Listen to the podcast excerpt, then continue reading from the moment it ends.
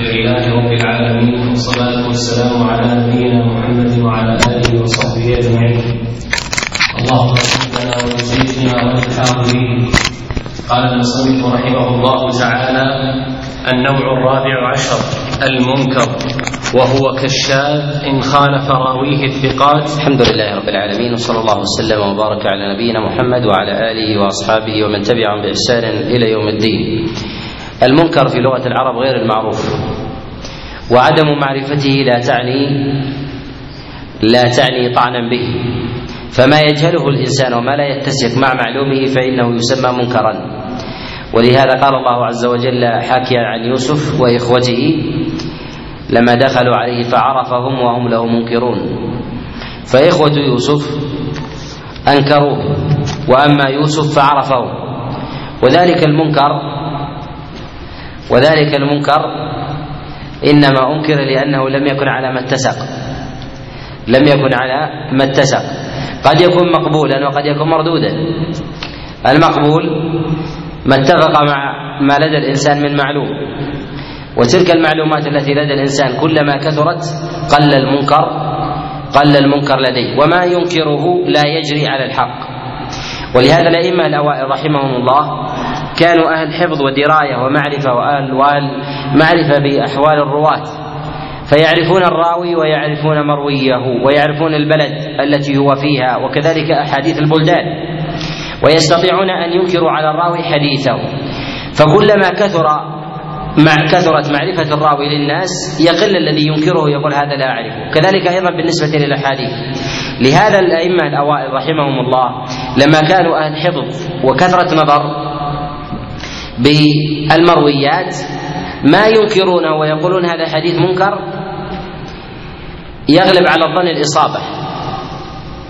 وعامة المتأخرين لا يدركون إطلاقات تلك أولئك الأئمة رحمهم الله. لهذا ينبغي أن يعلم لأولئك الأئمة الفضل وذلك بمعرفة حفظهم وأن إطلاقهم للمنكر أن يؤخذ باعتباره لا باعتبار ما لدينا من معلوم. لأن المعلومات من الأحاديث منها ما دون ومنها ما لم يدون. من الواهيات والمطروحات التي لا يحتاج الأئمة إلى تدوينها لردها. نعم. نعم.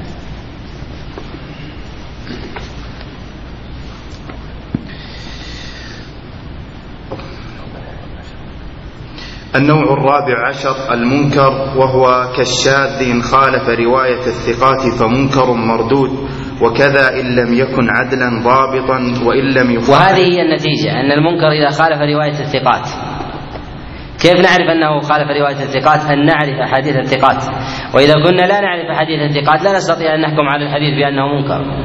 لهذا جاءت أهمية الحفظ أهمية الحفظ لطالب العلم وكذلك الناقل. طالب العلم الذي يخرج حديث على سبيل الاستقلال هذا لا يستطيع أن يحكم على الحديث بالنكارة، لماذا؟ لأنه ليس لديه محفوظ.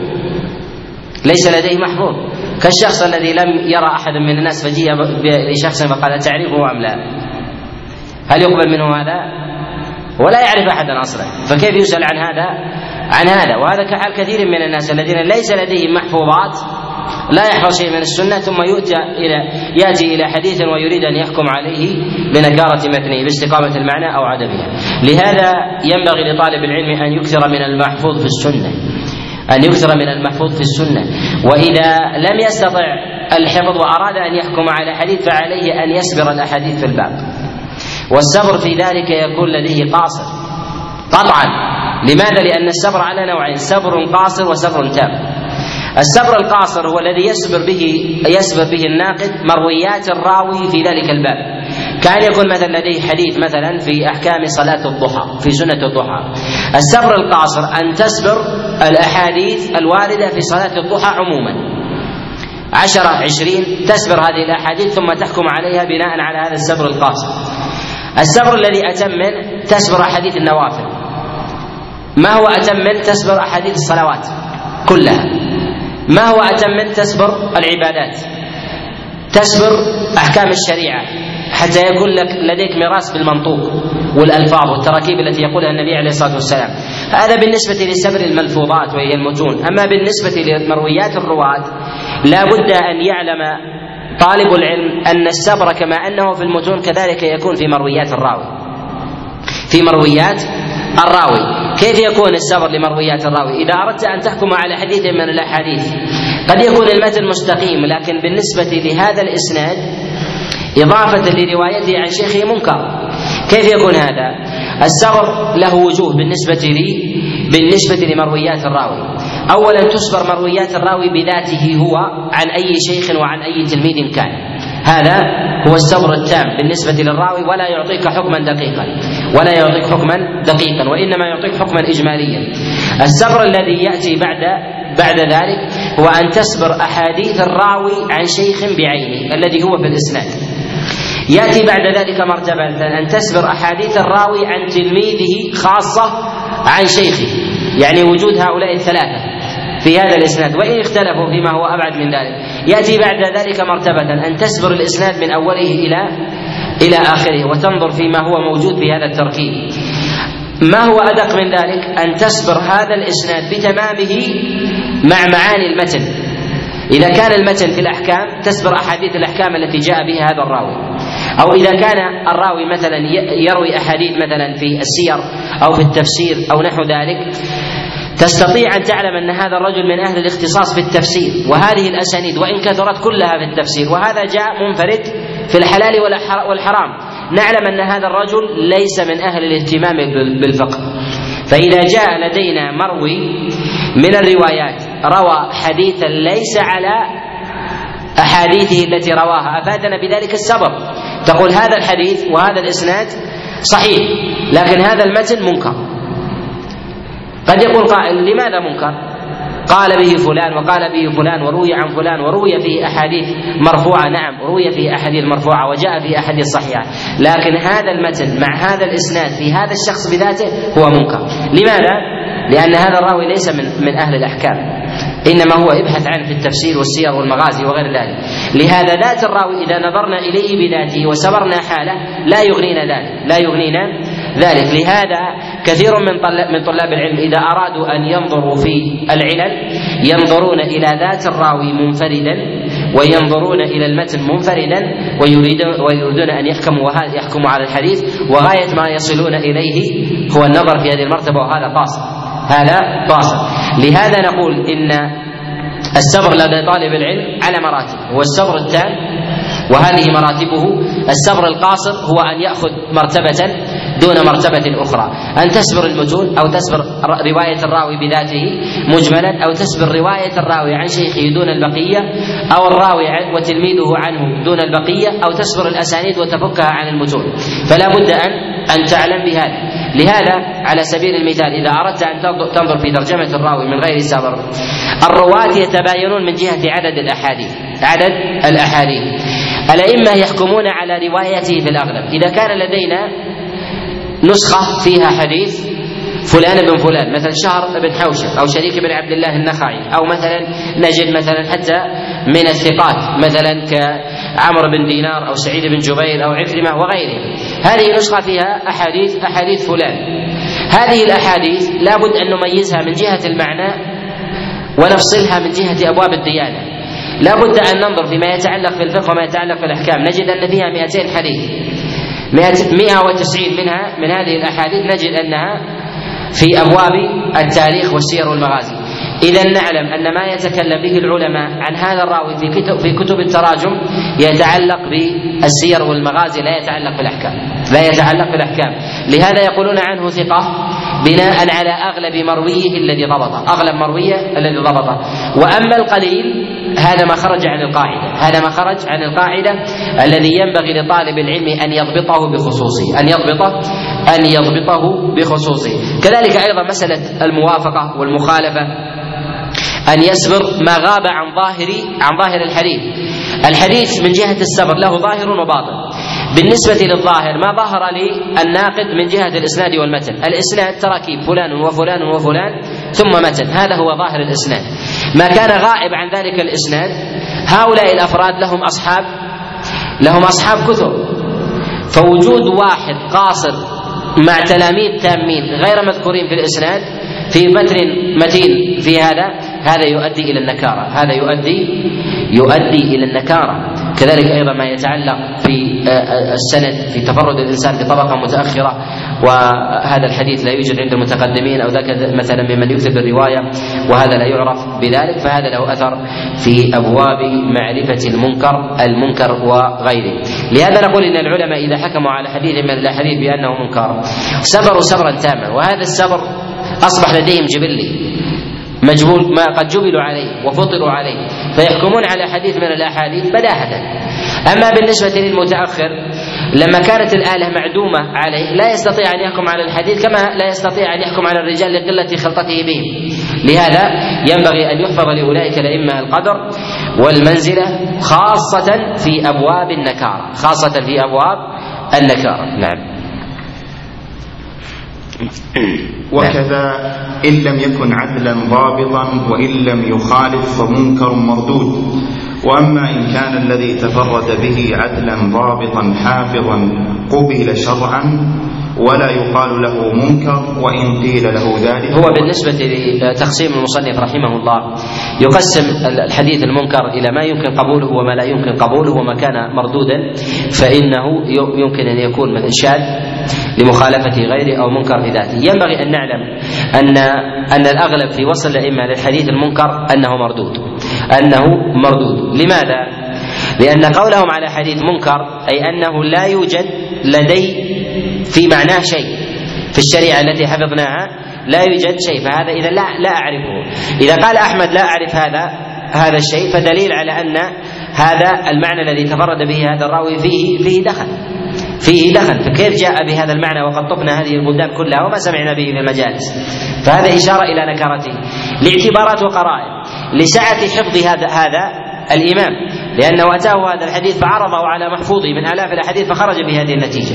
فخرج بهذه النتيجة. كحال الطبيب الذي يعطيك الحكم بداهة وتستغرب أنت. تستغرب بالنظر إلى ملامح الوجه أو العين ويقول فيك كذا وفيك كذا وتجد أن النتيجة فيها أنه أصاب بذلك. وهذا بطول الخبرة والمراس أما بالنسبة للإصابة على اليقين هذا محال. هذا محال لأنه قد يند على الإنسان شيء من أحكام الشريعة لا يعلمها. وهذا وهذا لا يمكن لأحد إلا لحامل التشريع وهو محمد صلى الله عليه وسلم والمبلغ عن رب العالمين لأن الله عز وجل عصمه. عصمه لهذا نقول إن الإنسان إذا أنكر شيئا خاصة الأئمة الأوائل إذا أنكروا حديث من الأحاديث فالغالب أنه منكر لكن قد يكون صحيح. ومرادهم بالنكارة لا يريدون به الإعلال حتى عند أنفسهم إعلالا مباشرا ولكن يريدون به إعلال أغلبي. فهو نوع من الانقباض نوع من الانقباض. لهذا تجد الإنسان إذا رأى إنسان لا يعرفه يقول أنا أنكرت فلان استنكرت فلان. ما هي المادة اللي استنكرت؟ يقول لا أدري ما أعرف شو السبب. انقباض. لماذا؟ لأنه خرج عن النسق المعتاد من الناس. النسق رأى من الناس أحوال ارتاح إليها لكن هذا الرجل جاء بشيء استنكر. يقول أنا استنكرت هذا الفعل استنكرت هذا. هل هو حرام؟ حلال يقول لا. لكن أنا استنكرت. الاستنكار في هذا لا يستطيع الإنسان أن يعبر عنه. لا يستطيع أن يعبر عنه. وهذا الذي يقول العلماء يقوله العلماء في الحديث المنكر وهذا كما تقدم في قصة يوسف عليه السلام فعرفهم وهم له منكرون حتى لو أنكروه هو أخوه. إذا النكارة يعني ما رأيناه من قبل. هذا الرجل ما ما رأيناه ولكن من جهة الحقيقة أنه أنه أخوه. نعم. النوع الخامس عشر في الاعتبار والمتابعة والشواهد. مثاله أن يروي حماد بن سلمة عن عن أيوب بن عن أيوب عن محمد بن سيرين. ونستطيع أن نقول في باب المنكر أن المنكر ما لم يعل بذاته وإنما وإنما أعله غيره وإنما أعل غيره. أعله أحاديث كثر لا يمكن أن تساق فهو في ذاته صحيح ولكنه في غيره معلول. ومن جهل غيره لم يستطع الحكم عليه. ومن ومن عرفه بذاته حكم عليه بحكم مغاير. حكم عليه بحكم بحكم مغاير. لهذا نستطيع أن نقول إن في خلاصة تعريف المنكر أنه ما أعل بغيره وهو صحيح بذاته. ما أعل بغيره وهو صحيح بذاته. عادة الأحاديث تصحى وتقوى بغيره لكن هذا أعله غيره. أعله غيره. وغيره لكثرته لا يمكن أن ينص عليه. نعم. النوع الخامس عشر في الاعتبار والمتابعة والشواهد. مثاله أن يروي حماد بن سلمة عن أيوب عن محمد, نعم عن محمد. أعد أعد مثاله أن يروي حماد بن سلمة عن أيوب. الاعتبار المراد بذلك هو طلب العبرة وهو هو بحث الإنسان. في الكتب وكذلك سبر المرويات وتقليبها أو النظر في كتب الرجال ونحو ذلك هذا هو الاعتبار. والاعتبار هو بالمقارنة ولهذا يعتبر الإنسان من شيء لشيء ولهذا يقال اعتبر بفلان يعني اعتبر بفلان بالنسبة لك. بالنسبة لك ولهذا قال الله عز وجل فاعتبروا يا أولي الأبصار. أي أمر الله عز وجل بأن يعتبر الإنسان بأحوال أخرى حتى يخرج بنتيجة بنتيجة صحيحة وهو البحث الذي يبحثه الإنسان ويستقصي فيه حتى يخرج بنتيجة للمنظور بين عينيه. نعم. والمتابعة والشواهد. مثاله أن يروي حماد بن سلمة عن أيوب عن محمد بن سيرين عن أبي هريرة رضي الله عنه عن النبي صلى الله عليه وسلم حديثا. فإن رواه غير حماد عن أيوب أو غير أيوب عن محمد أو غير محمد عن أبي هريرة أو غير أبو هريرة عن النبي صلى الله عليه وسلم فهذه متابعات. فإن روي معناه من طريق أخر عن صحابي آخر سمي شاهدا لمعناه وإن لم يروى بمعناه أيضا حديث آخر فهو والشاهد أوسع من المتابع. ونستطيع أن نقول نقول إن كل متابع شاهد وليس كل شاهد متابع وذلك أن الشاهد يتعدد. ما يكون في الشريعة وما يكون في غير الشريعة. وما كان في الشريعة من القرآن والسنة والأثر وغيرها وما كان من غير الشريعة من المعقولات التي تشهد لهذا الأصل كذلك أيضا الفطرة. لهذا الله عز وجل بين أن الفطرة تشهد لمعاني الشريعة. ولهذا قال الله عز وجل في كتابه العظيم فطرة الله التي فطر الناس عليها وجاء في الصحيحين حديث أبي هريرة ما من مولود إلا ويولود على الفطرة فابواه يهودان أو ينصران أو يمجسان فهذا إشارة إلى أن الفطرة تعضد تعضد الشريعة وتشهد لها. وأما بالنسبة للمتابع فإن المتابع هو ما تقدم الإشارة إليه ما وافق غيره في شيخه وهو المتابعة التامة. وما تابعه بشيخ شيخه وما فوق وهي المتابعة القاصرة. ويأتي بلفظ واحد أن يأتي بلفظ واحد أو متقارب.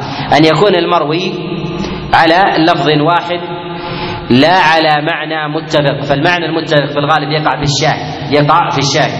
ولكن العلماء في أبواب الشواهد يشترطون يشترطون باب الصحابي أن يكون متفقا. فإذا كان متفقا سمي متابع وإذا كان مختلفا سمي سمي شاهدا ولو اتفق المتن. ولهذا العلماء يجعلون في أبواب زوائد السنة في الكتب ينظرون إلى اتفاق الصحابي. إذا وجد الصحابي متفق والمتن متفق فجعلوا الحديث واحدا. جعلوا الحديث واحدا. وأما إذا اختلف الصحابي ولو اتفق المتن جعلوها جعلوا هذه أو هذين الحديثين واحد. وهذا وهذا مشتهر عندهم في ابواب في أبواب الزوائد. وأما إذا اختلف المتن واتفق الصحابي فإنهم يجعلون ذلك فان فإنهم يجعلون ذلك منفصلا. لأن المتن لابد من النظر فيه من جهة الاتفاق والاختلاف والصحابي أيضا من جهة الموافقة من جهة الاتفاق والاختلاف. وأقوى وجوه المتابعه وأقوى وجوه المتابعة هي الموافقة في الشيخ وأبعدها هي ما اتفق في الصحابي واختلف فيما واختلف فيما عدا. وأقوى الشواهد وأقوى الشواهد الاتحاد في المرتبة. الاتحاد في المرتبة من جهة الثبوت والاتحاد من جهة من جهة اللفظ. والاتحاد من جهة اللفظ. وذلك مثلا يكون الدليل قطعي في أبواب في أبواب الثبوت وقاطع أيضا في ابواب في أبواب الدلالة. لهذا هذا أقوى أقوى وجوه الشواهد. وذلك مثلا كتأكيد المعاني التي ترد في كلام الله عز وجل معنى المعاني المتواترة في سنة رسول الله صلى الله عليه وسلم ثم بعد ذلك ما يأتي دونه دونه قاصرا ما يأتي دونه قاصرا مرتبة كأخبار الآحاد مع المتواترة أو الآحاد مع بعضها مع مع بعض. وهذه يشهد بعضها يشهد بعضها بعض لبعض. نعم. فإن روي معناه من طريق أخر عن صحابي آخر سمي شاهدا لمعناه وإن لم يروى بمعناه أيضا حديث آخر فهو فرد من الأفراد. ويغتفر في باب الشواهد والمتابعات من الرواة عن الضعيف القريب الضعف ما لا يغتفر في الأصول كما يقع في الصحيحين وغيرهما مثل ذلك. ما معنى الأصول؟ الأصول في أبواب العلل تختلف عن الأصول في أبواب تختلف عن الأصول في أبواب الفقه. وكذلك في أبواب الدين الأخرى كالعقائد وغيرها الأصول في أبواب العلل يريدون بذلك أعلام المسائل ومشهورها ويدخلون معها أصول الديانه. أعلام المسائل قد تكون من المسائل الجزئية اليسيرة حتى لو أن الإنسان أنكرها لا يدخل في دائرة في دائرة التكفير. مع أننا نضيفها في أبواب الأصول. لهذا يختلف طريقة المحدثين في ذكر الأصول النقاد في ذكر الأصول عن طريقة عن طريقة الفقهاء والأصوليين. لماذا؟ لأنهم يتكلمون على أبواب إعلال، فالمسائل المشهورة لديهم أصول. كالبسملة الجهر بها هذا أصل. يشترط فيها ثبوت الحديث كما يثبت في ذلك في الأصول الكلية كمسألة الزكاة وصيام رمضان ونحو ذلك. لماذا؟ لأنها أعمال دائمة يومية. ويفعلها الإنسان جهارا. ويفعلها الإنسان الإنسان جهارا.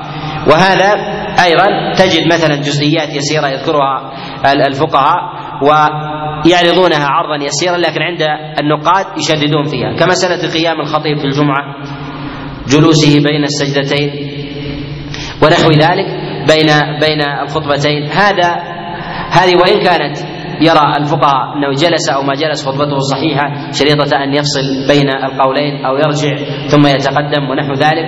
مثل هذه الأمور هي بحثها فقهي من جهة الجواز وغيره لكن من جهة ثبوت الحديث العلماء يشددون في ذلك. لماذا؟ لأن هذه من الأعمال التي ترد في الأسبوع مرة على الأقصى والأكثر ان ترد في أكثر من ذلك. ولهذا لا بد فيها من أن يرد في ذلك النص القوي جدا. القوي جدا بخلاف ما كان متأخرا. لهذا نقول إن ما كان من أمور الدين الواجبة ولو كانت أقوى من الأمور المستحبة التي تفعل في اليوم فإن ما كان في اليوم أقوى وأشهر ويجب أن يثبت بنص قوي أقوى مما كان مما كان واجبا ولكنه من الأمور الحولية من الأمور من الأمور الحولية. لهذا تجد بعض العبادات العبادات عظيمة جليلة القدر التي تطرأ في الحول كبعض أعمال العمرة كبعض مثلا أعمال الحج ونحو ذلك لا نلتمس فيها تشديدا في بعض الأحكام الشرعية لكن في في الآداب في أمور الأكل في أمور الشرب ونحو ذلك نشدد في ذلك لماذا؟ لأن عمل يومي لا بد أن أن حتى حتى الغافل من أصحاب النبي عليه الصلاة والسلام الله في أمر في أمر شأنه ودنياه لا بد أن ينتبه لهذا وينتقل في ذلك الخبر. لهذا نشدد في ذلك ما لا ما لا نشدد في غيره. لهذا نستطيع في أبواب النقد أن نقسم أفعال النبي عليه الصلاة والسلام بحسب الأيام. يومية أسبوعية أو شهرية فصلية وحولية ونحو ذلك. كلما كثر العمل بها لا بد من التشديد في النقد. ونلحقها غالبا لا دائما في أبواب الأصول الكلية والمشهورات. في أبواب الأصول الكلية والمشهورات. ولا ننظر إلى ذات الوجوب هل هو واجب ويعاقب أو لا يعاقب؟ لا ننظر إليه وإنما ننظر إلى أهمية النقل. إلى أهمية النقل لأن الصحابة ينقلون حتى حتى اليسير من أفعاله عليه الصلاة والسلام. حتى ما يفعله النبي عليه الصلاة والسلام في أمور العادة ووصفوا حاله وجسده وقيامه وقعوده ومأكله ومشربه وملبسه وحذاءه. فلا ريب أنهم سينقلون أيضا ما يتعلق ما يتعلق ما يفعله النبي عليه الصلاة والسلام على سبيل التعبد. نعم. ولهذا يقول الدار قطني في بعض الضعفاء يصلح للاعتبار أو لا يصلح أن يعتبر به. والله أعلم. ولا يتحقق لدى طالب العلم الحكم الناضج التام إلا مع طول بحث إلا مع طول بحث ونظر وهو الاعتبار. وأن يقلب الإنسان في الكتب إذا لم يتيسر لديه المحفوظ حتى يقلب آه، مثلا آه، صبر تلك الألفاظ والبحث عن معانيها والنظر في أحكامها والقائلين بها وكذلك أيضا وجوه الأسانيد ومخارجها والرواة ومرتبتهم وقربهم من الشيوخ وكذلك أيضا من التلاميذ ونحو ذلك. لهذا هذا هو أقوى وجوه ما ينقدح في ذهن الإنسان مما لا يستطيع التعبير عنه مما لا يستطيع التعبير عنه. والعجب مع أن الإنسان لا يستطيع التعبير عنه إلا أنه يؤتي الإنسان ثقة لا نظير لها كحال الشمس في في رابعه النهار. يحكم على ذلك ولا يعنيه قول قائل من المخالفين لأنه على بينة ووضوح. والتعبير بذلك والإفصاح والتدوين لا يستطيع الإنسان أن يدون أن يدون ما لديه لأنه حكم لا يقبل الإطالة وإنما يقبل الاجتزاء. نعم. النوع السادس عشر. في الأفراد وهو أقسام تارة تارة ينفرد به تارة. تارة ينفرد به الراوي عن شيخه كما تقدم أو ينفرد به أهل قطر كما يقال تفرد به أهل الشام أو العراق أو الحجاز أو نحو ذلك. وقد يتفرد به واحد منهم فيجتمع فيه الوصفان والله أعلم. مسألة الأفراد هي وجه من وجوه النكارة. هي وجه من وجوه النكارة. وهي مفاريد. مفاريد. لفلان. قد يكون الفرد لراوي أو قد يكون لبلد أو مثلا مفاريد في في معنى من المعاني. قد يكون معنى من المعاني لم يأتي في هذا الحديث في حكم المسألة الفلانية إلا هذا إلا هذا الحديث. فيعلم. ولهذا تجد النقاد عليهم رحمة الله كالإمام أحمد يقول لا يصح في هذه المسألة إلا حديث فلان. إلا حديث فلان. لماذا؟ لأنه استقصى ما جاء فيها لهذا يقال هذا الحديث فرد في هذا الباب. هذا الحديث فرد في هذا الباب. معرفة المفاريد مهمة جدا. معرفة المفاريد من الأمور المهمة وعلم المفاريد ما استقر إلا بعد استقرار التدوين. بعد استقرار استقرار التدوين. ظهرت المفاريد بعدما دونت أحاديث البلدان واجتمعت لدى الأئمة استطاعوا ان أن يجعلوا هذه الأحاديث من المفاريد أو ليس أو ليس من المفاريد. وجود الفرد مظنة للنكاره وليس منكر بذاته. مظنة مظنة للنكاره وقد يكون صحيح وقد يكون ضعيف. ولماذا قلنا مظنة للنكاره؟ لأن العلماء جعلوا المفاريد مرتبطة بالرواة ومرتبطة تارة بالبلدان بالبلدان. قد يكون الإسناد الإسناد مثلا يأتي مسلسل بالمدنيين ويأتي إسناد مسلسل بالمكيين.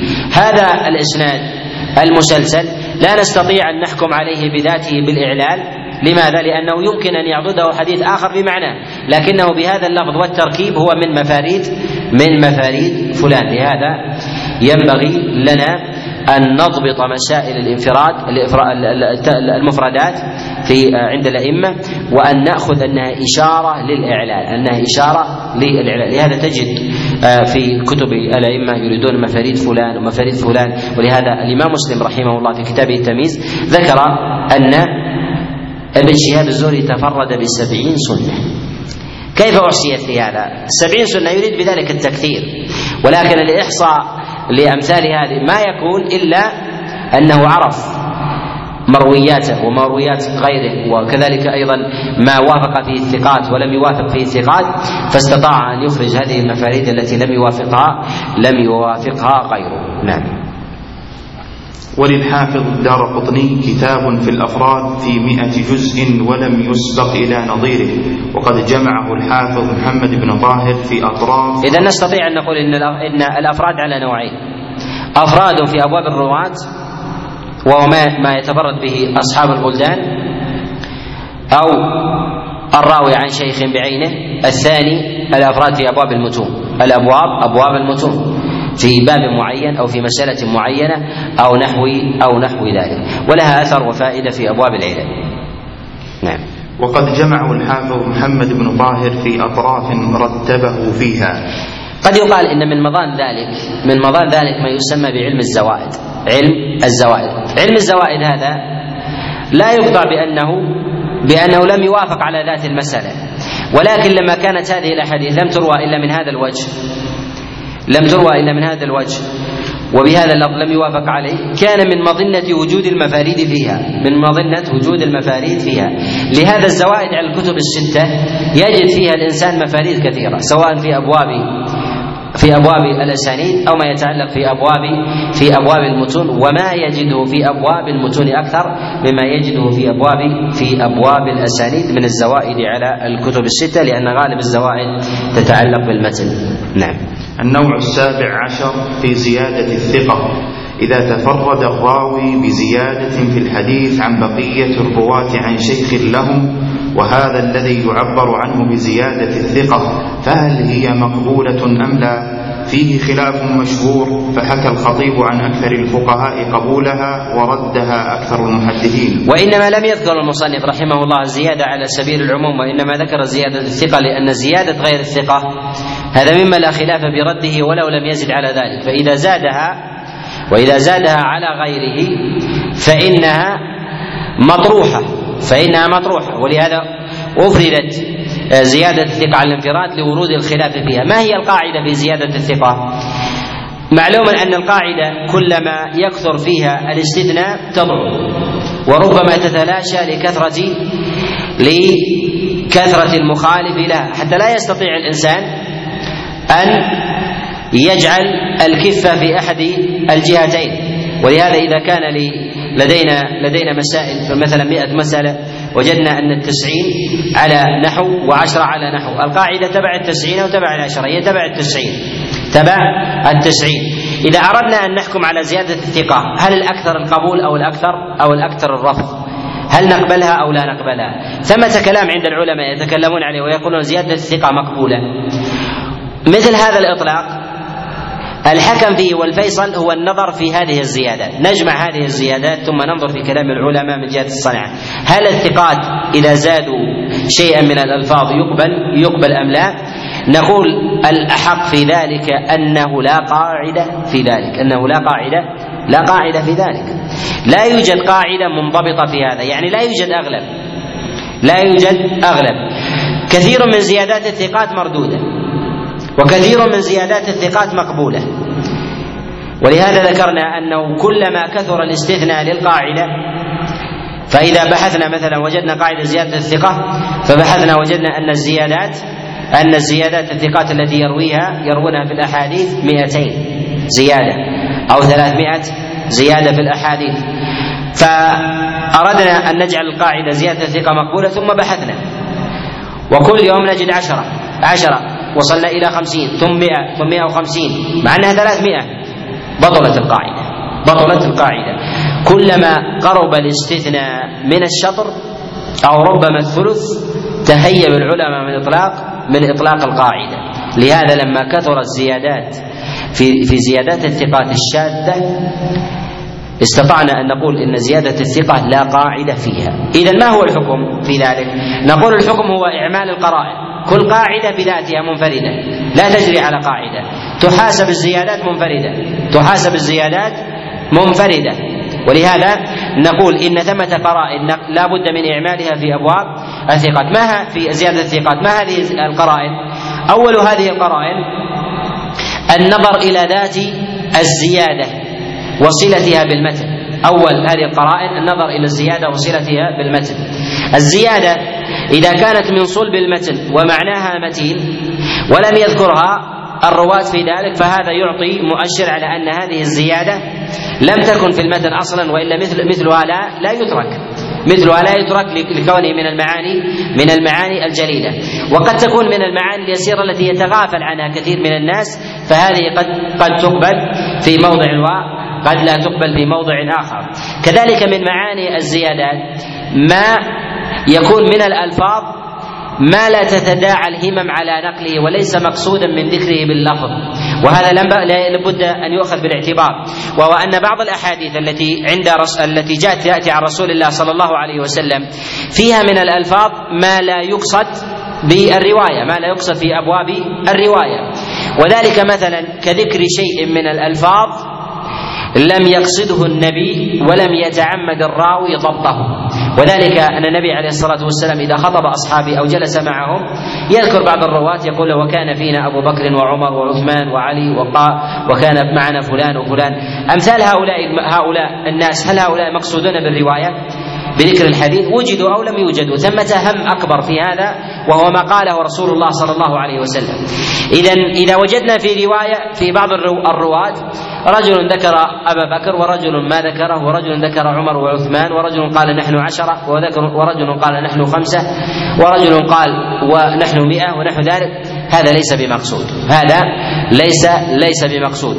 كثير من الفقهاء يولد من الفاظ ليست مقصودة من أراد الأحاديث أحكام. لهذا تجد في كثير من كتب الفقه يأتون إلى حديث بعد بعد تدوين السنة وكثرة الروايات العفوية التي جاءت جاءت بزيادة أو بنقصان من الرواة ليست مقصودة بزيادة الخبر. يأتي عند كثير من الفقهاء فحص هذه المرويات والتدقيق عمن لم يدقق فيه الراوي. فيأتون مثلا ويقول لحديث كذا لرواية كذا ولرواية كذا لأنه جاء فيه لفظ وفي لفظ كذا.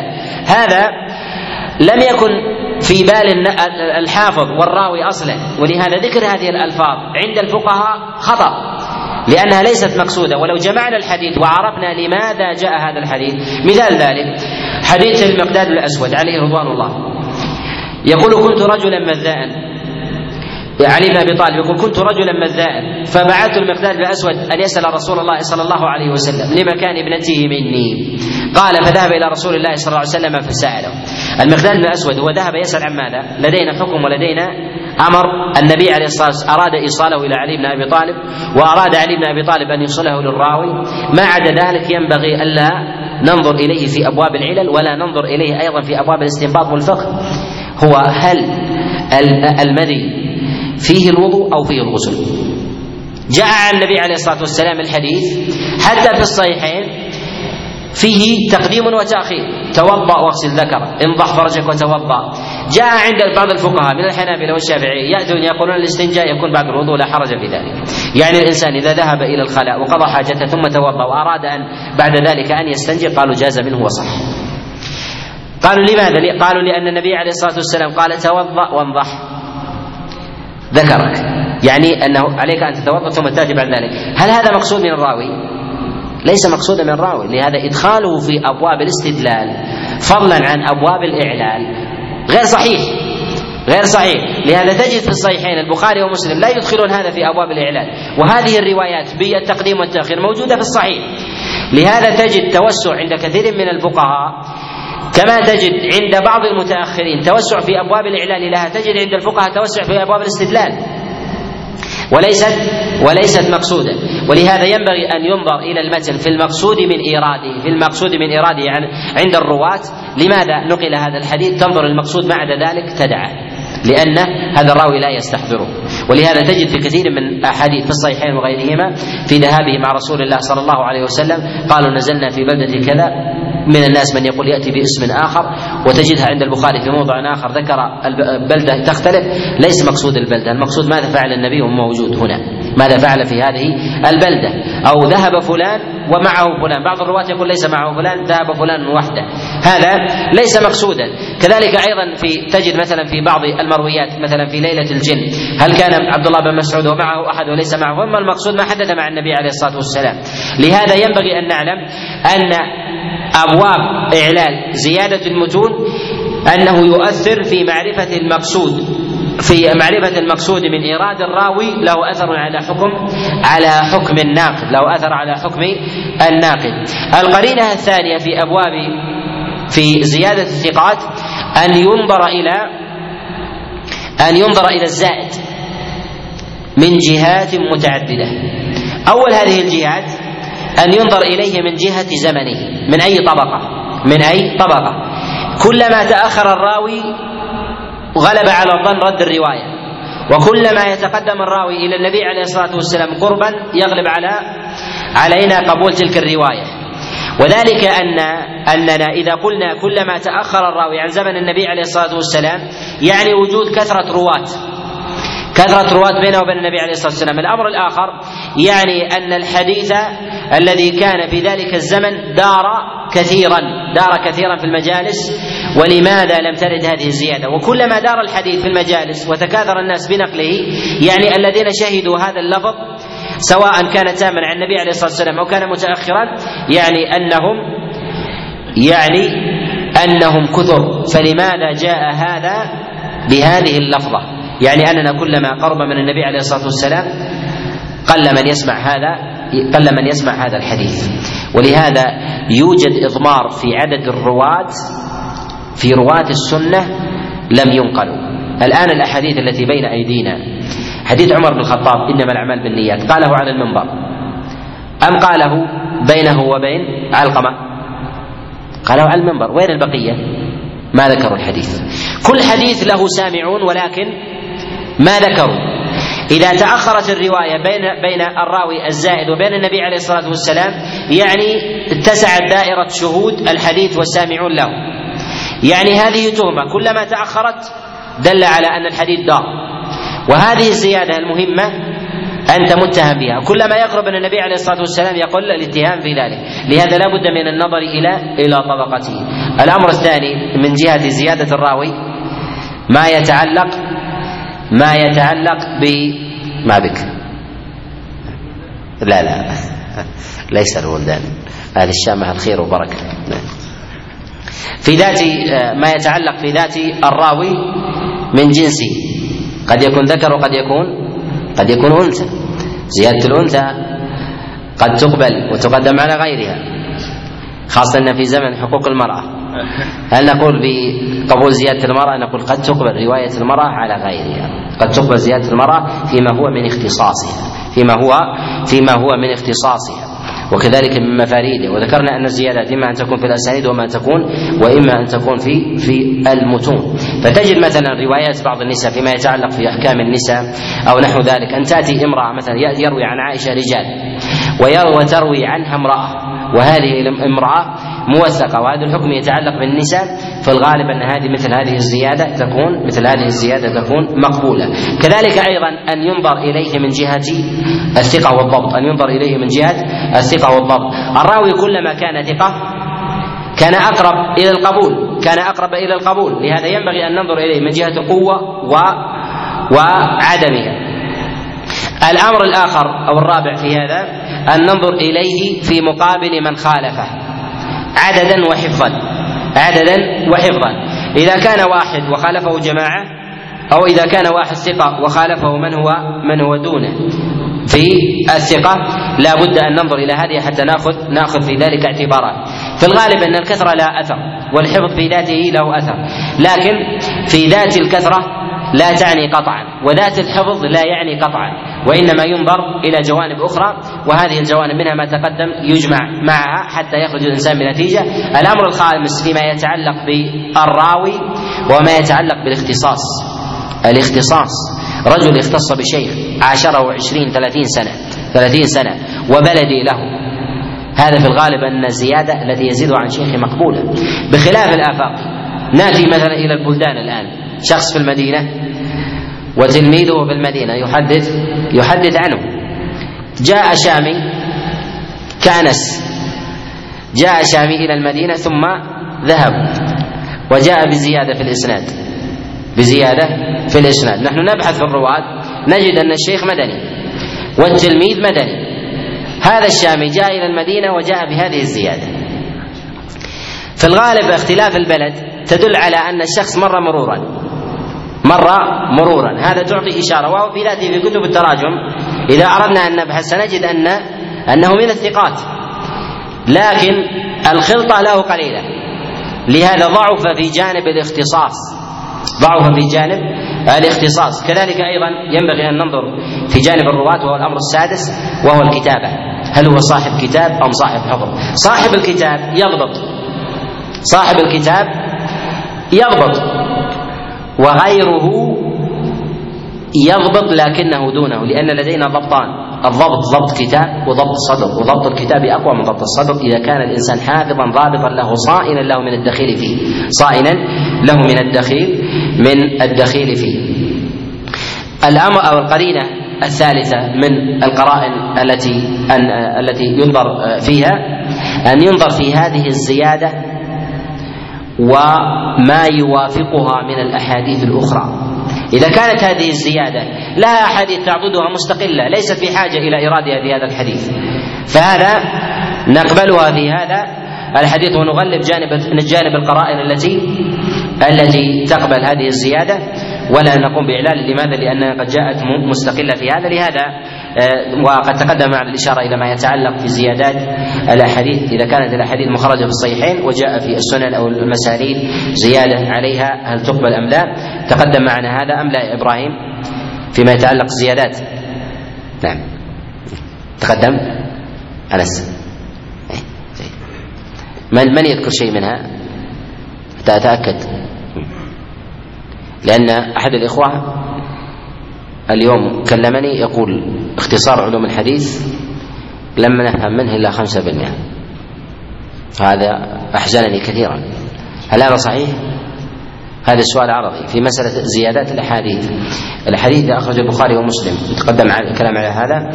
الحديث إذا أخرج البخاري ومسلم وكان خارج الصحيحين زيادات فيها.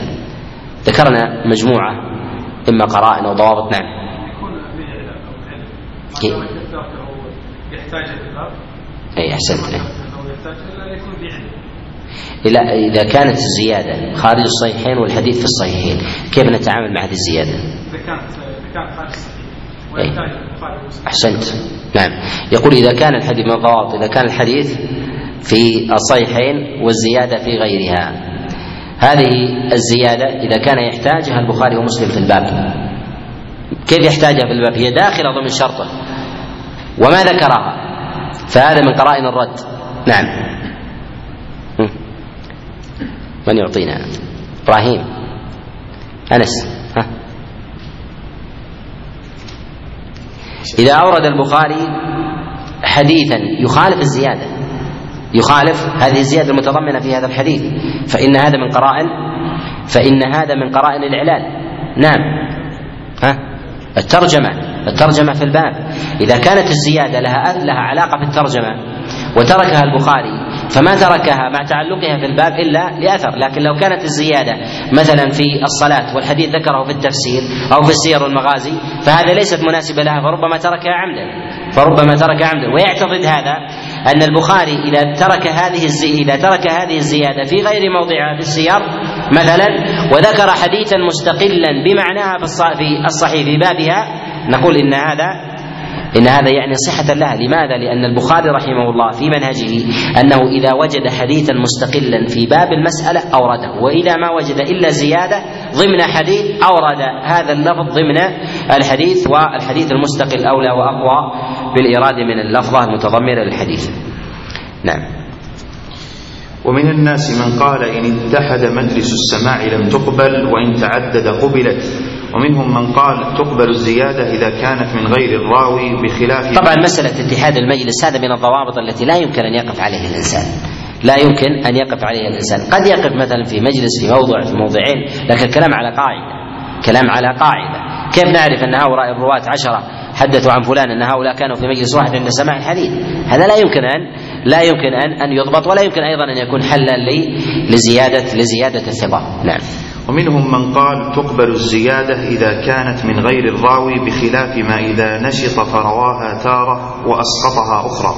ومنهم من قال إن كانت مخالفة في, في الحكم لما رواه الباقون. وهذا من قرائن القبول والرد. إذا شك الراوي بإرادها فرواها مرة وتركها وترك أخرى ولا أثر في الباب. فهذا من أمارة عدم ثقته بهذه الزيادة. نعم. ومنهم من قال إن كانت مخالفة في الحكم لما رواه الباقون لم تقبل وإلا قبلت. كما لو تفرد بالحديث كله فإنه يقبل تفرده به إذا كان ثقة ضابطا أو حافظا. وقد حكى الخطيب على ذلك الإجماع. وقد مثل الشيخ أبو عمرو زيادة الثقة بحديث مالك عن نافع عن ابن عمر رضي الله عنه أن رضي الله عنه أن رسول الله صلى الله عليه وسلم فرض زكاة الفطر من رمضان على كل حر أو عبد ذكر أو أنثى من المسلمين. فقول فقوله من المسلمين من زيادات مالك عن نافع. وقد زعم الترمذي أن مالكا تفرد بها. وسكت أبو عمرو على ذلك ولم يتفرد بها مالك فقد رواها مسلم من طريق الضحاك من طريق الضحاك بن عثمان عن نافع كما رواها مالك. وكذا رواها البخاري وأبو داود والنسائي من طريق عمر بن نافع عن أبيه كمالك. قال ومن أمثلة ذلك حديث جعلت لي الأرض مسجدا وطهورا. تفرد أبو مالك سعد بن طارق الأشجعي بزيادة وتربتها طهور. عن عن ربيع ابن خراش عن حذيفة عن النبي صلى الله عليه وسلم. رواه مسلم بن خزيمة وأبو عوان الأسفراني الأسفرانيني في صحيح في صحاحهما من حديثه. وذكر أن الخلاف في الوصل والإرسال بخلاف قبول زيادة الثقة. النوع الثامن عشر. معرفة المعلل من الحديث وهو فن خفي أو هو فن خفي على كثير من علماء الحديث حتى قال بعض حفاظه كثير من المحدثين من النقاد من المتأخرين إنما هم ظاهرية في أبواب النقد. إنما هم ظاهرية في أبواب في أبواب النقد. أما أبواب العلل فيظهر في ذلك الضعف كثيرا. لماذا؟ لأن ملكة الحفظ ضعيفة ملكة الحفظ ضعيفة. كذلك أيضا معرفة الرواة ضعيفة. وذلك أن كثيرا ممن يريد أن يحكم مثلا على راوي من الرواة فإنه لا بد أن يعتمد على يعتمد على الأئمة الأوائل. وذلك أن الأوائل رأوا الرواة وإن لم يروا الرواة قد رأوا رأوا تلاميذهم رأوا التلاميذ. ولهذا كثير ممن الشيوخ أو العلماء الذين لم نراهم ورأينا تلاميذهم نأخذ عنهم من جهة المكانه ومنزله الحال أكثر من أكثر من غيره ممن يجد مثلا كلاما مجتزأ أو كلاما مختصرا ونحو ذلك. لهذا نجد من كلام العلماء الأوائل دقة في الحكم على الرواة بخلاف من يأخذ مثلا في المدونات أو يأخذ أو ينقل مثلا على الكتب. لهذا لهذا ما يتعلق بابواب العلل ما يتعلق بأبواب العلل يحتاج إلى تأكيد ويحتاج أيضا إلى إلى الجمع بين الحفظ والفهم وأيضا معرفة المتون مع معرفة الرواة. معرفة الرواة تعرف بأحوال. الحالة الأولى بالمعاينة ومشاهدة الراوي وهذا متعذر عند المتأخرين. الأمر الثاني بالنسبة للصبر والصبر حتى لو أدى إلى إلى معرفة الراوي فإنه يؤدي إليه بقصور كذلك أيضا لا يمكن أن يتحقق الصبر إلا مع قوة محفوظ إلا مع قوه مع قوة محفوظ. والصبر هذا يكلف الإنسان خاصة في المكثرين في المكثرين. تجد من الراوي له 100 و200 و300 حديث ونحو ذلك. يجد الإنسان في ذلك مشقة فيه أن يصبر جميع مروية حتى يخرج عليه بحكم لهذا في الغالب أن من يحكم على الأحاديث لا يخرج عن دائرة التقليد. قد يستقل هو بالحكم على الحديث لكن خرج بنتيجة لا بد أن أخذ وسيلتها من الأئمة الأوائل وهو الحكم على على الرواة. كذلك أيضا بالنسبة للحكم على متون الحديث لا بد أن يجمع الإنسان مع محفوظه فهما ومعرفة لفتاوى الأئمة حتى يخرج بنتيجة بنتيجة جيدة. والعلل منها ما هي علل ظاهرة وهي التي يسلكها كثير من الناس في ابواب نقد الحديث وهي التي يجري عليها طرائق ما كثير من المحدثين المتاخرين وعلل خفيه علل خفيه دقيقة جدا وهي ما تقدم الإشارة إليها. ما يتعلق بالرواه وعلاقتهم بشيوخهم وكذلك المتون والمفاريد والمفاريد فيها والمسائل التي في الباب مخالفتها ومقارنتها في الباب الآخر. هذه علل خفيه تنقدح في ذهن الناقد فيقوم بإعلان الخبر لها ولا يستطيع أن يعبر أن يعبر عنها. نعم.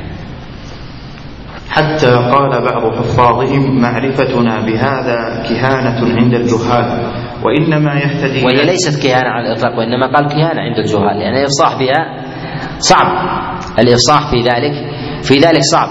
حينما تسبر مروي راوي عن شيخه ثم تلميذه ثم المتن الذي رواه وتقف على ألف حديث ثم تخرج بنتيجة لا تستطيع أن تعبر بها مختصرا ثم يسألك أحد الناس عن هذا الحديث يقول ما رأيك به؟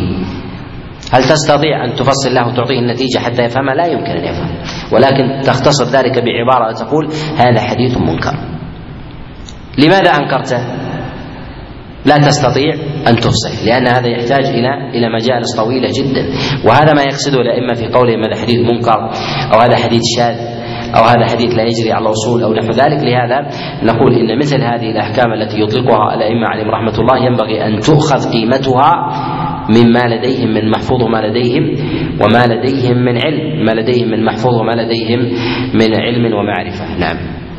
وإنما يهتدي إلى تحقيق هذا الفن الجهابذة النقاد منهم يميزون بين صحيح الحديث وسقيمه ومعوجه ومستقيمه كما يميز الصيرفي البصير بصناعته بين الجياد والزيوف والدنانير والدنانير لهذا النقاد يسمون يسمون نقادا من النقدين من الذهب والفضة ولا صلة لهم بالنقدين بالذهب والفضة ولكن هو من باب هو من باب الإفهام من باب الإفهام. وكذلك المشابهة بالحذق النقاد وصاحب النقدين الذهب والفضة يعرف المزيف من غيره. لماذا؟ لأنه يتعامل بالعملة صباحا ومساء. فيعرف فإذا أتيت تقول هذا هذا الدينار هل هو مزيف أو غير مزيف؟ أتى وضربه في الأرض أو على حصاة عنده ثم قال لك هذا مزيف. كيف عرفت أنه مزيف؟ بهذا الطنين الذي خرج منه. كيف عرف هذا الطنين؟ هو كل يوم يطن. يضرب كل يوم. يطن مرة عشرين خمسين مئة فيعرف أن هذه خارجة عن النسق الأصلي لديه. النقاد كذلك هذه الأحاديث يعرفون السياقات والألفاظ والتراكيب فيحكمون على أن هذا صحيح وهذا ضعيف. نعم. كما لا يتمارى هذا كذلك يقطع ذاك بما ذكرناه ومنهم من وهذا أيضا من العجائب ليس عند النقاد فقط عند سائر أصحاب الصنعة عند سائر أصحاب الصنعة.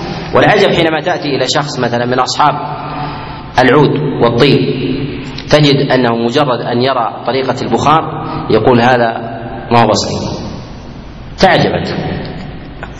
لا تستطيع أن تفرق بين هذا وهذا. ولو أحرقت شيء من البلاستيك ما اختلف عندك وإلا لا. هذا كطريقة المتأخر بالنسبة للمتقدم. ولهذا لا تستطيع أن تفصح أو تتكلم أو تبحث عن علة ثم لو أردت أن تسأل كيف عرفت من الدخان أن هذا أصلي؟ هل يستطيع أن يشرح لك؟ ما يستطيع أن يشرح لك هو في ذاته. لأن هذا أخذه بصبر طويل جدا. أخذه بصبر. كذلك أيضا في أمور النقدين في الذهب والفضة لو أردت أن يشرح لك الطنين لما أمكن ذلك. حتى يأتي ربما بأشعة الرنين والأصوات ونحو ذلك والموجات الصوتية. لا استطعت أن تفهم ربما لا تفهم لكن بإذنه هو يسمع ويعرف أن هذا أصلي أو غير أو غير أصلي. نعم. كما لا يتمارى نعم هذا. نعم. لحظة. نعم. نعم. يكفي أن نعلم أن العلم وأنه قد لا ينظرون نعرف أن هذا يعني فقيه. نعم ممكن. ممكن. نعم. كيف؟ نعم أحسنت. أحسنت نعم. نعم. فكما لا يتمارى هذا يسلي الإنسان حينما يتكلم ويتكلم كثيرا ويجد من يقول فهمنا تسعين شيء طيب. نعم. نعم. فكما لا يتمارى هذا كذلك يقطع ذاك بما ذكرناه ومنهم من يظن ومنهم من يقف بحسب مراتب علومهم وحذقهم واطلاعهم على طرق الحديث وذوقهم حلاوة عبارة عبارة الرسول صلى الله عليه وسلم التي لا يشبهها غيرها من ألفاظ الناس. فمن الأحاديث المروية ما عليه أنوار النبوة ومنها ما وقع فيه تغيير ولهذا تراكيب الألفاظ تراكيب المتون من جهة السياق يعرفها الإنسان يعرف الإنسان قيمتها إذا كان لديه محفوظ وهذا يميز الإنسان الملفوظات يميز الإنسان الملفوظات كما يميز الإنسان إذا كان صاحب ملكة يعرف أن هذا من حديث النبي عليه الصلاة والسلام. تجد الآن عامة الناس يميز أن هذا قرآن وهذا السنة لماذا؟ لأنه عاش مع القرآن. كذلك العلماء عاشوا مع سنة النبي عليه الصلاة والسلام وأكثر من النظر فيها فلا يستطيع أن يأتي أحد بتراكيب دخيلة في كلام النبي عليه الصلاة والسلام لأن عرفوا ما يخرج منه لأن ألفاظ النبي عليه الصلاة والسلام واحدة. أما المتأخرون لما دخلت لديهم عليهم العجمة وما عاشوا مع كلام النبي عليه الصلاة والسلام وقل لديهم المحفوظ أيضا ما استطاعوا أن يميزوا بين الآثار المرفوعة والموقوفة. تجد من الأئمة حينما يختلف حديث موقوف ومرفوع يحكمون يقول هذا موقوف أو هذا مقطوع ورفعه ورفعه خطأ. يقول مثلا حديث يرويه هشام بن عروة عن أبيه عن عائشة عن رسول الله صلى الله عليه وسلم ويأتي على ثلاثة أوجه يأتي مرفوعا ويأتي من وجه من قول عائشة ويأتي من وجه من قول عروة. تجد من الأئمة يقولون هذا قول عروة. لماذا؟ لأنه ليس على تراكيب النبي عليه الصلاة والسلام. هذا تراكيب تابعين وناس متأخرين. هذا ما كان لدى الأئمة عليهم رحمة الله إلا لما عرفوا كلام النبي عليه الصلاة والسلام وعرفوا كلام عائشة وكلام عروة. لهذا نقول إن الفيصل في معرفة تراكيب تراكيب المتون والإنكار بداهة هو كثرة المحفوظ. كلما كثر محفوظ الراوي في المرفوع والموقوف وعاش معها استطاع الإنسان أن يحكم. وهذا العلم إذا تكلمنا عليه أبواب العلل ليس له قاعدة. ليس له قاعدة. له قرائن. له إلماحات. له أمارات. لكن لا يستطيع الإنسان أن يجعل ثمة قاعدة أغلبية في هذا الأمر إلا فيما فيما فيما في مسائل يسيرة جدا. علم القواعد. قواعد الحديث هذا باب آخر. باب المنقطع وباب ما يتعلق في المرسل والغالب فيه الضعف ونحو ذلك. هذه أبواب أخرى ليست مقصودة في هذا النوع الذي ذكره المصنف رحمه الله وهو أبواب العلل. أبواب العلل الذي يقصدها الأئمة وما لا يجري على قاعدة ولا بد من معرفته لا بد من معرفته من معرفة الواحد بعينه بمعرفة المجموع حتى يحكم الإنسان على ذلك. نعم. فمن الأحاديث المروية ما عليه أنوار النبوة ومنها ما وقع فيه تغيير لفظ أو زيادة باطلة أو مجازفة أو نحو ذلك يدركها البصير من أهل هذه الصناعة. وقد يكون التعليل مستفادا من الإسناد وبسط أمثلة ذلك يطول جدا وإنما يظهر بالعمل. ومن أحسن كتاب وضع في ذلك وأجله وأفحله كتاب العلل. لعلي بن المديني شيخ البخاري وسائر المحدثين بعده في كتب العلل في ذلك كثيرة جدا وعلي بن المديني هو من أئمة النقد والعلل وبين فضله البخاري رحمه الله. يقول ما استصغرت نفسي عند أحد كما استصغرتها عند علي بن المديني. وهذا فيه أمارة وجلالة قدر على منزلته. وهذا الرجل الذي قال فيه الإمام البخاري ما قال؟ يأتي عند الإمام أحمد و ويسأله مسائل في أبواب العلم وهذا يدل أيضا على جلالة الإمام أحمد رحمه الله. أئمة النقد في أبواب العلل هذا إنما كان مع كثرة طوافهم في البلدان وعرفوا أئمة النقد صنفوا في ذلك مصنفات ثمة مصنفات في هذا ليحيى بن معين وتسمى بالمسائل أو أقوال أو تاريخ يحيى بن معين. علي بن المديني رحمه الله كذلك الإمام أحمد له العلم معرفه الرجال جمع ونقل عنه ابنه رحمه الله وكذلك الإمام مسلم رحمه الله له كتاب التمييز. البخاري له له مدونة عظيمة جدا في العلل وهو كتاب التاريخ وإن سماه تاريخ فهو علل كذلك الجرح والتعديل لابن أبي حاتم الجرح وكذلك أيضا العلل لابن أبي حاتم الكامل لابن عدي ما كان أيضا في من من تراجم الرجال كالضعفاء للعقية وإن ترجم على الرجال فهو مليء بالعلل. كذلك أيضا الكتب التي صنفها العلماء واشترطوا فيها الصحه متضمنة لبعض معاني العلل كصحيح البخاري وصحيح مسلم وهي تدل على العلل باللزوم باللزوم في بعض المسائل. أحيانا تجد الأئمة يحكمون على حديث أنه لم يخرجه البخاري ومسلم لأنه لأنه معلول. فيقولون لماذا يحكمون بذلك؟ لأنه في الغالب أن مثله يخرجه البخاري وما تركه إلا له علة. وهذا ذكره البيهقي عليه رحمة الله في مواضع. وذكر ابن عبد البر في الاستذكار والتمهيد في مواضع عن البخاري لم يخرج البخاري ومسلم لم يخرج هذا الحديث يستضيئون ويأخذون قرينة أن هذا من دليل على إعلان الحديث. كذلك أيضا ذكر ابن القيم عليه رحمة الله في مواضع من كتابه الزاد والإعلام وغيرها من المصنفات. لهذا نجد أن أبواب العلل هي أبواب كثيرة والمصنفات في ذلك مصنفات متعددة. ينبغي للإنسان أن يديم النظر ويتوقف في هذه العبارات وأن يقوم بتحليلها وأن يسبر أيضا المرويات التي التي خرجوا بها بنتيجه من أنفع ما يفيد طالب العلم في أبواب العلل أن يسبر المرويات القليلة التي تعطيه تعطيه دليل. هناك من الرواة من له عشرة وعشرين حديث. هذه سليل سهل سبرها. ومن له خمسين ونحو ذلك. يستطيع الإنسان أن يسبرها بسرعة ويقيمها ويخرج بنتيجة موافقة للأئمة. هذه تعطيه ضابط. تعطيه ضبط لبعض المسائل ويهتدي إلى إلى معرفة طرائق الأئمة. سبر حديث المكثرين من الرواة الذين لهم 200 و300 و400 حديث هذا يطيل بالإنسان. لماذا؟ لأن لديه مثلا في الاسناد الواحد لديه خمسة رواة. وكل راوي لديه 200 حديث سيسبر في ذلك من 200 سيسبر من ذلك 200 في كل واحد حوالي الألف حديث. لكن إذا جاء لبعض الرواة المقلين مثلا هذا له عشرة وهذا له عشرين وهذا ثلاثين استطاع أن يسبر في ذلك الستين أو سبعين حديثا في في روايات هذا الراوي ويستطيع أن يخرج لماذا حكم ذلك الإمام على هذا الحديث بالنكارة.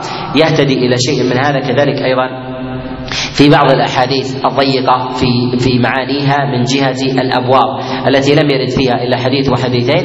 يستطيع الإنسان أن يصبر حديث الباب فيخرج بنتيجة تفيده كما تفيده الأحاديث في سبرها الطويلة التي هي 200 أو 300 أو أكثر من ذلك أو أقل. نعم.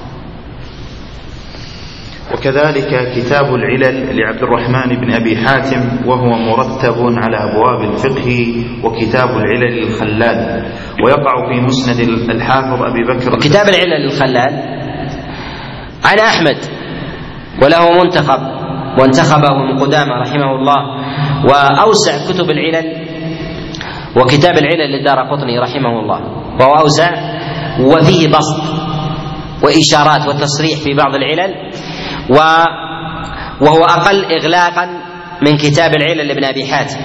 كتاب ابن أبي حاتم فيه الإغلاق فيه على من كان بعيدا عن نهجهم يستغلق عليه كثير من المعاني بخلاف العلل الدار قطني فهي من جهة العبارة أبسط وكذلك أبين لكثير من من التعليلات. نعم.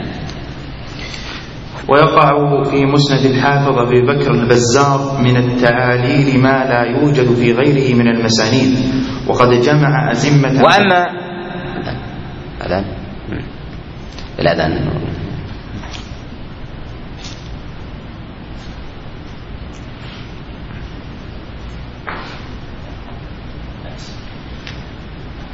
لا إله إلا الله لا إله إلا الله.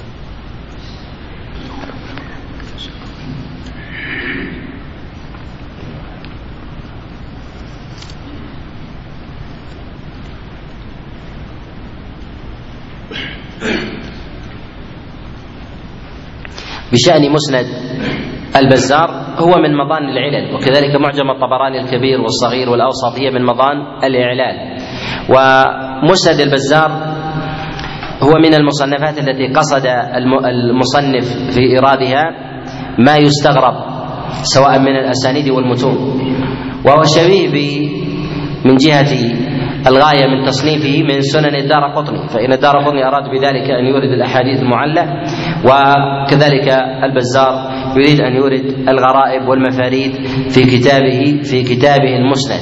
لهذا هناك مصنفات صنفت قصدا من جهة بيان العلل وهذا كثير من كتب العلل وهناك مصنفات أسندت عن رسول الله صلى الله عليه وسلم فأوردوها تارة يشيرون وتارة لا يشيرون إلى إلى مواضع العلل وهذا كمعاجم الطبراني الثلاثة وأشباهها. وقد جمع أزمة ما ذكرناه كله الحافظ الكبير أبو الحسن الدار قطني في كتابه في كتابه في ذلك وهو من أجل كتاب بل أجل ما ما, ما رأيناه وضع في هذا الفن. لم يسبق إلى مثله وقد عجز من يريد أن يأتي بشكله فرحمه الله وأكرم مثواه. ولكن يعوزه شيء لا بد منه وهو أن يرتب على الأبواب ليقرب تناوله للطلاب أو أن تكون أسماء الصحابة. ويكفي في جلالة هذا الإمام وقوته ومقامه في أبواب النقد أن هذا الكتاب أملاه من حفظه. كما ذكر ذلك غير واحد من الأئمة كالذهبي رحمه الله. وهذا يدل على سعة إدراكه وسعة حفظه وكذلك أيضا قوة صبره للمتون واستحضاره للأدلة. وهذا قل ما يكون في من جاء بعده من أئمة من أئمة الإسلام. أو أن تكون أسماء الصحابة الذين اشتمل عليهم مرتبين على حروف المعجم ليسهل الأخذ منه فإنه مبدد جدا لا يكاد يهتدي الإنسان إلى مطلوبه منه بسهولة. والله الموفق. نعم. النوع التاسع عشر المضطرب وهو أن يختلف الرواة فيه على شيخ بعينه أو من وجوه أخر متعادلة لا يترجح بعضها على بعض. وقد يكون تارة في الإسناد وقد يكون في المتن وله أمثلة كثيرة يطول ذكرها والله أعلم. المضطرب هو ضد المستقر على حال. وما تردد الإنسان بين شيئين إلا وسمي مضطربا والاضطراب هو التردد بين حالين. وهذا وهذا التردد إما أن يترجح على حال فهذا يعد أن ما خالف تلك الحال هو المرجوح والراجح هو ما ثبت عليه فحينئذ لا يعل الحديث. وفي حال التساوي بين الحالين فإن هذا هو الاضطراب الذي يعل به الحديث. والعلماء يأخذون من اضطراب الحديث اضطراب المتن وعدم ضبطه. فالذي لم يضبط المتن يؤخذ قرينة على أنه ما ضبط الإسناد ومن لم يضبط الإسناد يؤخذ ذلك على أنه لم يضبط لم يضبط المتن وهذه من من القرائن. لهذا نقول إنما اضطرب فيه الرواة أي رووه على أكثر من وجه والغالب حمله على وجه واحد أن ذلك من أمارات الاضطراب. الاضطراب يذكر العلماء له صور يقع في المتون ويقع في الأسانيد. في المتون أنه يأتي مثلا بذكر حال ثم يذكر غيرها أو يذكر رجلا بشهود حال ثم يذكر ويذكر غيره. وهذا وهذا منه ما يضر ومنه ما لا يضر. منه ما يضر ومنه ما لا يضر. ما يضر ما احتيج إلى ذكره قطعا في المتن. ثم ذكر وقلب مرة قلب مرة أخرى. وذلك كأن يأتي مثلا أمر عن رسول الله صلى الله عليه وسلم ثم يأتي ذلك الأمر قاصرا. ثم يأتي الأمر قاصرا. أو يحكى مرة قول ومرة فعل. ومعلوم أن القول أكد من الفعل وأقوى وأقوى منه. وأما بالنسبة للأسانيد نقول إن الاضطراب ينبغي ألا يحكم عليه حتى حتى يستفرغ الوسع في النظر إلى الرواة. في الرواة. من الرواة ما يحتمل منه الاضطراب ويكون هذا الاضطراب منه تفننا. يكون هذا الاضطراب منه منه تفننا. كيف يكون هذا؟ إذا كان الراوي مكثر بالأخذ عن شيوخه فلا غرابة أن يروي الحديث عن شيخ ثم مرة أخرى عن شيخ ثم يلتقون بشيخ واحد. يلتقون بشيخ واحد. فيكون هذا ليس اضطرابا منه ليس اضطرابا منه وإنما هو تفننا. فتارة يذكر عن هذا الشيخ فربما سمع عن ثلاثة وشيخهم في ذلك واحد. ولا يقال إن هذا الحديث مضطرب. ينظر إلى ضبط الراوي وينظر إلى كثرة شيوخه. ما يحتمل منه الإكثار برواية الحديث أكثر من وجه لا يعد هذا لا يعد هذا اضطرابا.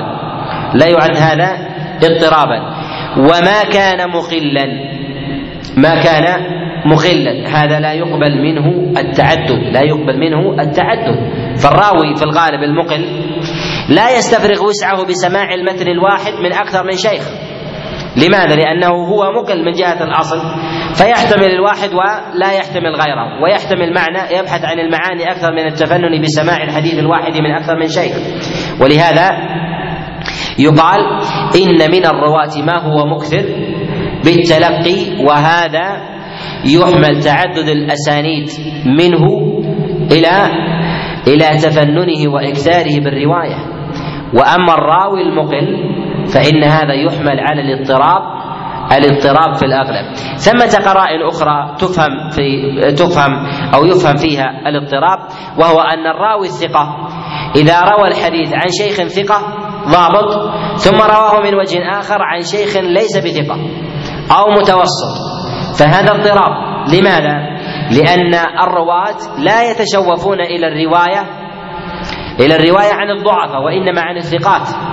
وهذا الاضطراب دل على أن الأمر ليس منه وإنما هو من تلميذه. وإنما هو من تلميذه فهذا من القرائن. إذا تعدد الرواة الذين جاءوا في الإسناد لهم أثر من جهة درجتهم ومرتبتهم وكذلك أيضا ذات الراوي الذي عليه نشأ منه, منه الاختلاف في الرواة له أثر من جهة كثرة أخذه وحفظه وضبطه كذلك أيضا بالنسبة للتلميذ. النسبة للتلميذ الذي زاد تلك الزيادة عن ذلك الشيخ من جهة قربه منه ومعرفته بحاله ونحو ذلك.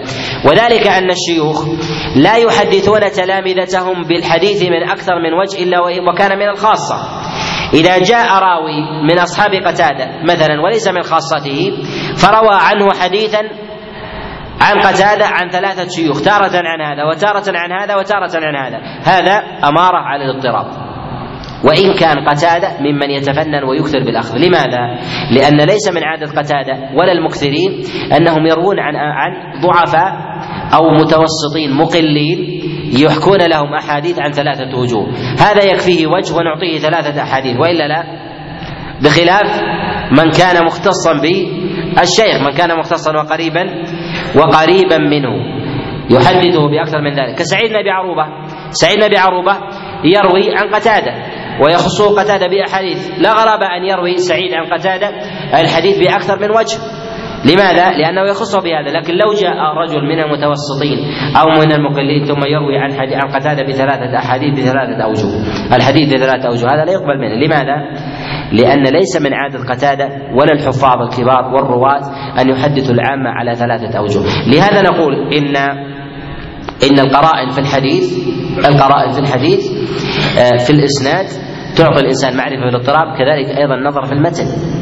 المتون من المتون ما لا يحتمل حكايتها إلا مرة واحدة. فلا حاجة إلى الإكثار أخذها أكثر من وجه. لماذا؟ لانها لا تحتمل استفراغ الوسع باخذها عن الشيوخ. ومن الأحاديث ما معناها عظيم جليل القدر؟ يحتمل أخذها أكثر من مرة. عن هذا وهذا وهذا وهذا لماذا؟ لانها تحتاج إلى توثيق لهذا نقول إن المثل له أثر الشيوخ لهم أثر كذلك التلاميذ لهم أثر. ذات الراوي الذي عليه المدار من جهة الإكثار والقلة في الوجوه لها أثر في أبواب الاضطراب. نعم.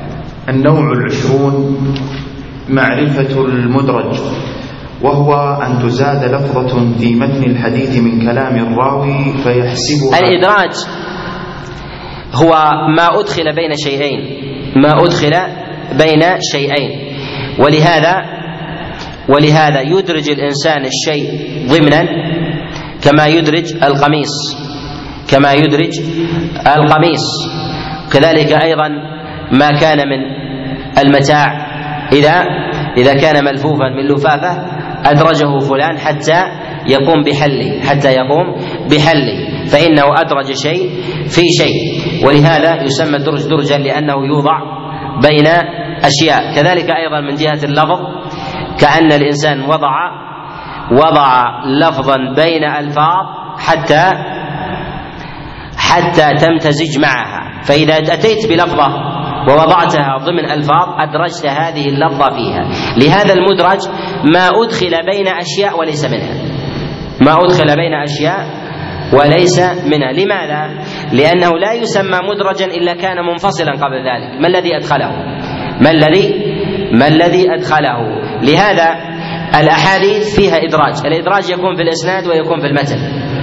الإدراج يكون في الإسناد ويكون في المتن. في المتن يكون مثلا من ألفاظ بيانية تفسيرية من الراوي فيسمعها السامع ويظنها من الحديث. الإنسان حينما يحكي حكاية عن شخص أنه فعل أحيانا يفسر أو يعلق على هذا تؤخذ على أنها ضمن القصة. وهذا إدراج. ينبغي أن يفصل هذا الإدراج عن تلك الحكاية عن تلك الحكاية حتى يفهمها الإنسان. نعم. فيحسبه من يس في فيحسبها من يسمعها مرفوعة في الحديث فيرويها كذلك. وقد وقع من ذلك كثير في الصحاح والحسان والمسا والمسانيد وغيرها وقد يقع الإدراج في الإسناد وكذلك ولذلك أمثلة كثيرة. وقد صنف الحافظ أبو بكر الخطيب في ذلك كتابا حافلا سماه فصل الوصل لما أدرج في النقل وهو مفيد جدا. النوع الحادي والعشرون. الإدراج يوجد حتى في الصحيحين وأمارة ذلك هو جمع الطرق أن يجمع الإنسان الطرق. هذا الأمارة الأولى. فيعرف ما ذكر في موضع وما ذكر من موضع. الأمر الثاني أن ينظر في المتون فتراكيب النبي عليه الصلاة والسلام تختلف عن تراكيب غيره. الأمر الآخر أن ينظر في الأسانيد أنه يوجد من الرواة من هو معتاد بالإدراج بكثرة التفسير والتعليق على الحكايات. فهذا يوجد مثلا كابن الزهري مشهور بالإدراج يدرج في الأحاديث التي يرويها حتى في الصحيحين كما أدرج كثيرا في حديث عائشة في قصة نزول الوحي على رسول الله صلى الله عليه وسلم. نعم. النوع الحادي والعشرون معرفة الموضوع والمختلق والمصنوع. وعلى ذلك شواهد كثيرة منها إقرار واضعه على نفسه قولا أو حالا ومن ذلك ركاكة ألفاظه وفساد معناه. الموضوع هو المكذوب وإنما سمي موضوعا لأنه وضعه هو ما وضعه رسول الله صلى الله عليه وسلم. والموضوع أخذ من الوضع وهو حمل الشيء ثم إنزاله فهو الحامل وهو المنزل له ولم ينزل من الوحي. فهذا هو الكذب على رسول الله صلى الله عليه وسلم. كذلك أيضا يسمى المختلق ويسمى المصنوع ويسمى المكذوب يعني المولد من غير من غير حق. نعم. ومن ذلك وهذا أشد الأحاديث أو الأنواع خطورة وهو الكذب على رسول الله صلى الله عليه وسلم ويكفي في هذا ما جاء في الصحيحين في قول النبي عليه الصلاة والسلام من كذب علي متعمدا فليتبوأ مقعده من النار فليتبوأ مقعده من النار وهذا دليل على خطورته بل ذكر بعض العلماء كإمام الحرمين الجويني أن من كذب على رسول الله متعمدا فقد كفر فقد كفر لماذا؟ لأن هذا تشريع هذا وإن خالفه جماعة من الأئمة كابني وعامة العلماء إلا أن هذا مما يتفق العلماء على أنه من أكبر الكبائر من أكبر الكبائر الكذب على رسول الله، لماذا كان من أكبر الكبائر؟ لأنه يولد فيه عبادات ويولد فيه وحي وتدليس والتجرؤ على الوحي، وهذا عادة بني إسرائيل الذين كذبوا على الله عز وجل بإدخال شيء من كلام من غير كلام الله في كلامه. نعم. ومن ذلك ركاكة ألفاظه وفساد معناه أو مجازفة فاحشة أو مخالفة ويعرف الوضع في أمور كثيرة. بركاكة اللفظ بالتراكيب كذلك أيضا بوجود الكذاب والوضاع في الإسناد ونحو ذلك هذا مما يعرف به الموضوع. الموضوع هو أظهر الأحاديث بيانا أظهر الأحاديث بيانا ولهذا لا خوف على الأمة من الوضع وإنما الخوف من الأوهام والأغلاط. التي يتوهمها بعض الرواة الصالحين بعض الرواة الصالحين التي فيهم أغلاط أو فيهم بطبيعة البشر يزيدون وينقصون ويتوهمون فهذا التي تحتاج إلى ناقد بصير. نعم. أو مخالفته لما ثبت في الكتاب والسنة الصحيحة فلا تجوز روايته لأحد من الناس إلا على سبيل القدح فيه ليحذره من يغتر به من الجهلة والعوام والرعاع والوضاعون أقسام كثيرة. منهم زنادقة ومنهم متعبدون يحسبون أنهم يحسنون صنعا. يضعون أحاديث فيها ترغيب وترهيب وفي فضائل الأعمال ليعمل بها. وهؤلاء طائفة من الكرامية وغيرهم وهم من أشر وهم من ونستطيع أن نقول إن الوضع على النبي عليه الصلاة والسلام على معنيين. المعنى الأول وضع ألفاظ. وضع ألفاظ. الوضع الثاني أو النوع الثاني هو وضع معاني أن يكون المعنى موجود ثم وضع معنى جديد. ثم وضع معنى جديد. كالذي يأتي مثلا رجل ويدعي النبوة يقول النبي عليه الصلاة والسلام يقول لا نبي بعدي وأنا اسمي لا. أنا اسمي لا. وجد هذا. من يدعي النبوة يقول اسمي لا. هذا وضع وضع معنى. وهو شر أيضا وشر كما أن وضع الألفاظ شر. نعم. وهم من أشد ما فعل ووضع المعاني الآن هو أحوج ما تحتاج الأمة إلى دفاعه. وضع المعاني نحن بحاجة إلى نقاد جدد. يردون الوضع في المعاني والأحكام الجديدة التي تولد وهي كذب على الشريعة ودخيل عليها وأمراض وأوبئة. بحاجة إلى من يتصدى إليها كما تصدى النقاد الأوائل بصد كذب الألفاظ على رسول الله صلى الله عليه وسلم. لما يحصل بضررهم من الغرة على كثير ممن يعتقد صلاحهم فيظن صدقهم وهم شر من كل كذاب في هذا الباب. وقد انتقد الأئمة كل شيء فعلوه من ذلك وسطروه وسطروه عليهم في في زبرهم عارا على واضع ذلك في الدنيا ونارا وشنارا في الآخرة. قال رسول الله صلى الله عليه وسلم من كذب علي متعمدا فليتبوأ مقعده من النار وهذا متواتر عنه. قال بعض هؤلاء الجهلة نحن ما كذبنا عليه إنما كذبنا له. وهذا الحديث لمنزلته وكذلك خطورة الكذب رواه العشرة المبشرون بالجنة عن النبي عليه الصلاة والسلام. وتواتر عنه عليه الصلاة والسلام هو أشهر حديث وأقرب حديث لباب التواتر. أقرب حديث لباب التواتر. ولو صح باب التواتر لكان أهم مثال وأنسبه هو هذا الحديث عن رسول الله صلى الله عليه وسلم. نعم. وهذا من كمال جهلهم وقلة عقلهم وكثرة فجورهم وافترائهم فإنه عليه السلام لا يحتاج في إكمال شريعته وفضلها إلى غيره. وقد صنف الشيخ أبو الفرج ابن الجوزي كتابا حافلا في الموضوعات غير أنه أدخل فيه ما ليس منه وخرج عنه ما كان يلزمه ذكره فسقط. أدخل في ذلك مما خلف فيه مما أورده أورد فيه أحاديث في مسند الإمام أحمد وأورد فيه أيضا شيء يسير من الأحاديث التي أخرجها الإمام مسلم رحمه الله وهذا مما خلف ونزع ونزع فيه رحمه الله والكمال في ذلك ليس ليس لأحد إلا لرسول الله صلى الله عليه وسلم فإن الله عز وجل عصمه. نعم. فسقط عليه ولم يهتد إليه. وقد حكي عن بعض المتكلمين إنكار وقوع الوضع بالكلية وهذا القائل إما أنه لا وجود له أصلا أو أنه في غاية البعد عن ممارسة العلوم الشرعية. أو أنه كذاب هو. أو أنه كذاب هو لأنه لا يمكن أن أن أن يتهم غيره بالكذب وهو الذي علم غيره وهو الذي علم غيره. نعم. وقد حاول بعضهم الرد الرد عليه بأنه قد ورد في الحديث وكثير من المبطلين يكونون على باطل ويبرئون غيرهم. لماذا؟ لأن القدح في غيرهم قدح بهم لأن النار ستأتيهم ولهذا يحاولون أن يدفعوا عن غيرهم حتى يسلموا. فيدعون لماذا تخاصمون فلان؟ فإذا خصموا انتفضوا. لماذا؟ لأن السهم إذا قتل فلان فلانا سيأتي السهم إليه. وهكذا واحدا واحدا ولهذا ما كانت الحمية خالصة لهؤلاء حماية فكر أو حماية عقيدة وإنما حماية للذات وإبقاء للباطل الذي هم عليه. نعم. وقد حاول بعضهم الرد عليه بأنه قد ورد في الحديث أنه عليه السلام قال سيكذب عليه فإن كان هذا الخبر صحيحا فسيقع الكذب عليه لا محالة. جاء في ذلك حديث كثيرة في حديث عبد الله بن عمر وعمر وأبي هريرة عليهم رضوان الله تعالى منها ما أخرجها مسلم في كتابه مقدمة مقدمة الصحيح. نعم. فسيقع, فسيقع فإن كان هذا الخبر صحيحا فسيقع الكذب عليه لا محالة وإن كان كذبا فقد حصل المقصود.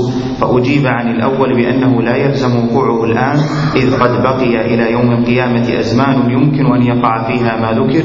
وهذا القول والاستدلال عليه والجواب عنه من أضعف الأشياء عند أئمة الحديث وحفاظهم الذين كانوا يتضلعون من حفظ الصحاح ويحفظون أمثالها وأضعافها من المكذوبات. خشية أن تروج عليه أن, أن, أن تروج عليهم أو على أحد من الناس رحمهم الله رحمهم الله ورضي عنهم. النوع الثاني. هذا آخر مجلس في اختصار علوم الحديث ولعل الله عز وجل ييسر لنا مجلسا نتم فيه ما تبقى وننهي إن شاء الله عز وجل بعد الصلاة كتاب الإيمان من صحيح البخاري وبالله التوفيق وصلى الله وسلم وبارك على نبينا محمد.